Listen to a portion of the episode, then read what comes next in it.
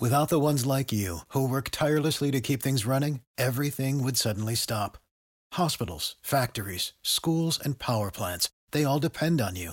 No matter the weather, emergency, or time of day, you're the ones who get it done. At Grainger, we're here for you with professional grade industrial supplies.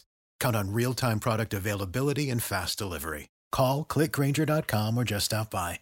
Grainger for the ones who get it done. Chronicles 22. Then David said, Here shall be the house of the Lord God, and here the altar of burnt offering for Israel. David prepares for temple building. David commanded to gather together the resident aliens who were in the land of Israel, and he set stone cutters to prepare dressed stones for building the house of God. David also provided great quantities of iron for nails for the doors of the gates and for clamps, as well as bronze in quantities beyond weighing, and cedar timbers without number. For the Sidonians and Tyrians brought great quantities of cedar to David. For David said, Solomon my son is young and inexperienced, and the house that is to be built for the Lord must be exceedingly magnificent, of fame and glory throughout all lands. I will therefore make preparation for it. So David provided materials in great quantity before his death. Solomon charged to build the temple. Then he called for Solomon his son, and charged him to build a house for the Lord, the God of Israel. David said to Solomon, my son, I had it in my heart to build a house to the name of the Lord my God. But the word of the Lord came to me, saying, You have shed much blood, and have waged great wars. You shall not build a house to my name, because you have shed so much blood before me on the earth. Behold, a son shall be born to you, who shall be a man of rest. I will give him rest from all his surrounding enemies. For his name shall be Solomon and I will give peace and quiet to Israel in his days. I shall build a house for my name.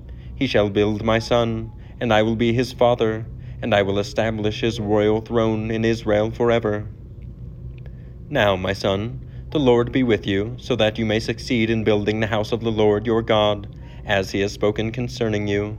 Only may the Lord grant your discretion and understanding, that when he gives you charge over Israel, you may keep the law of the Lord your God, and then you will prosper if you are careful to observe the statutes and the rules that the Lord commanded Moses for Israel. Be strong and courageous. Fear not, do not be dismayed. With great pains I have provided for the house of the Lord one hundred thousand talents of gold, a million talents of silver, and bronze and iron beyond weighing. For there is so much of it, timber and stone too, I have provided so these you must add.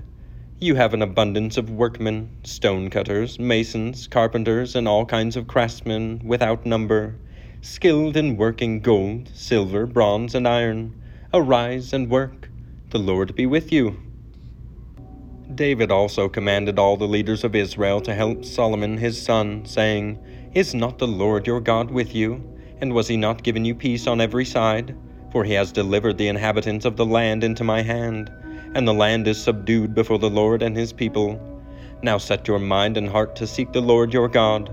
Arise and build the sanctuary of the Lord God, so that the ark of the covenant of the Lord and the holy vessels of God may be brought into a house built for the name of the Lord.